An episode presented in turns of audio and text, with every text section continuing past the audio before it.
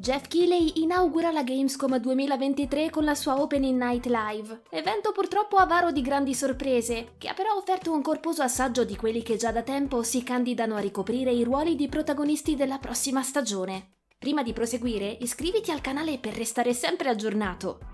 A rompere gli indugi non poteva che essere Starfield, il gioco più atteso dell'autunno, che si è presentato in un trailer in live action ad alto tasso di epicità sulle note di una calzante Rocketman. Dopo questo appassionante momento, ecco una delle poche sorprese della serata, ovvero l'annuncio di Little Nightmares 3, in uscita nel 2024. Black Meat Wukong ha dimostrato di essere vivo e vegeto mettendosi in mostra in un nuovo trailer ricco di scene di gameplay e temibili boss, che a quanto pare si opporranno in gran numero al predestinato, il protagonista metà scimmia e metà uomo che i giocatori saranno chiamati ad impersonare nel viaggio ispirato al classico della letteratura cinese Il viaggio in Occidente. Gli amanti delle esperienze cooperative ad alto tasso di piombo e sangue possono gioire grazie all'annuncio di Killing Floor 3, che promette tanti nuovi zombie da maciullare a suon di proiettili su PlayStation 5, Xbox Series X ed S e PC via Steam ed Epic Games Store. Gli appassionati di strategici possono invece rigettarsi immediatamente a capofitto in Age of Empires 4, disponibile da oggi su Xbox e Game Pass.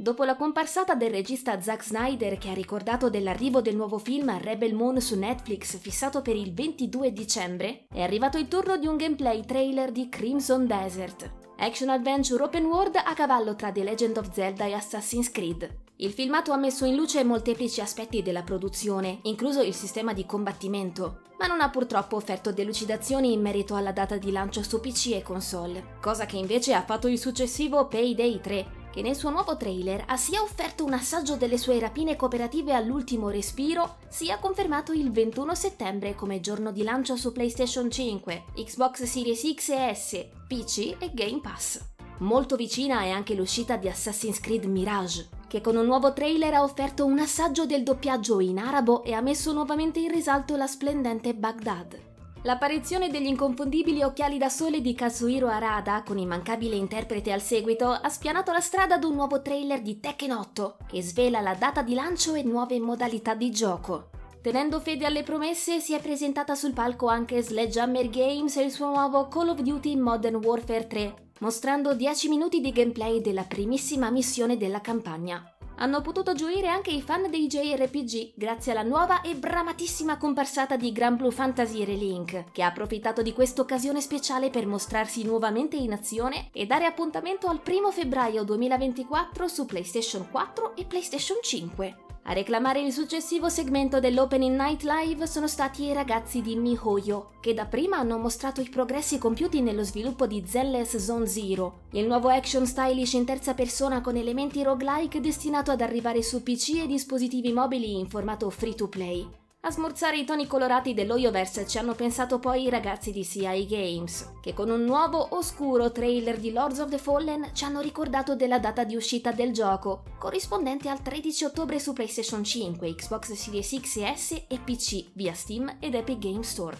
Hanno seguito l'esempio anche i ragazzi di Sega, che hanno onorato la Gamescom 2023 annunciando che Sonic Superstars uscirà il 17 ottobre e presentando The Final Horizon, aggiornamento gratuito di Sonic Frontiers in uscita il 28 settembre.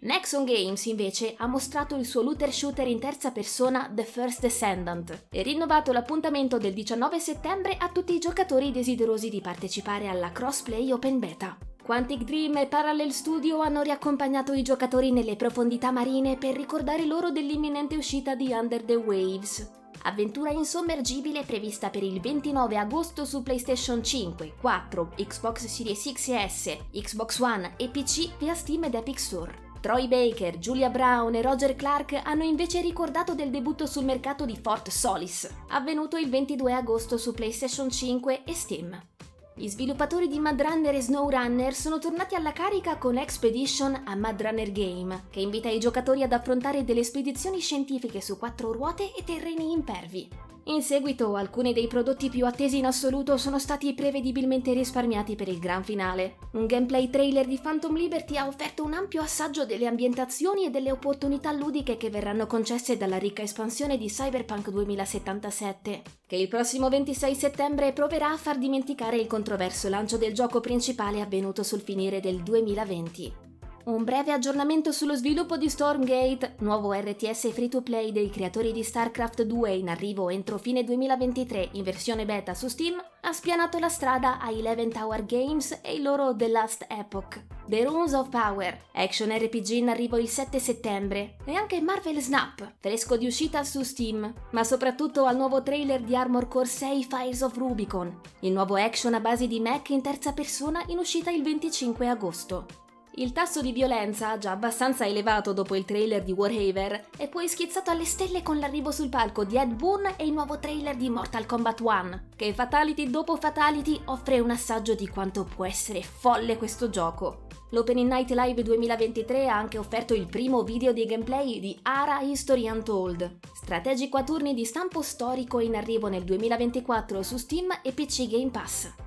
Blizzard si è presentata a Colonia per fissare al 17 ottobre 2023 l'inizio della stagione del sangue in Diablo 4, con la quale promette di rifarsi dopo gli errori commessi con l'attuale stagione degli Abbietti, che tra problemi di bilanciamento e contenutistici non è riuscita a soddisfare appieno i giocatori. Gli annunci rapidi di Dustborn, nuovo e colorato gioco d'azione e avventura per giocatore singolo ambientato negli immaginari stati divisi d'America, e Thank Goodness You're Here, una stramba avventura comica ambientata in una cittadina dell'Inghilterra del Nord, hanno spianato il palco all'arrivo di Sam Lake, che ha chiuso lo show con un nuovo atteso trailer di Alan Wake 2. Il filmato ha accontentato i videogiocatori mostrando degli stralci di gameplay nei panni dello scrittore maledetto, che nella prima fase della campagna promozionale era stato sacrificato per far risplendere l'altro personaggio giocabile, la new entry Saga Anderson. L'uscita del gioco, ricordiamo, è fissata su PlayStation 5, Xbox Series X S e PC per il 27 ottobre 2023. Si chiude con Alan Wake, dunque, la cerimonia inaugurale della Gamescom 2023.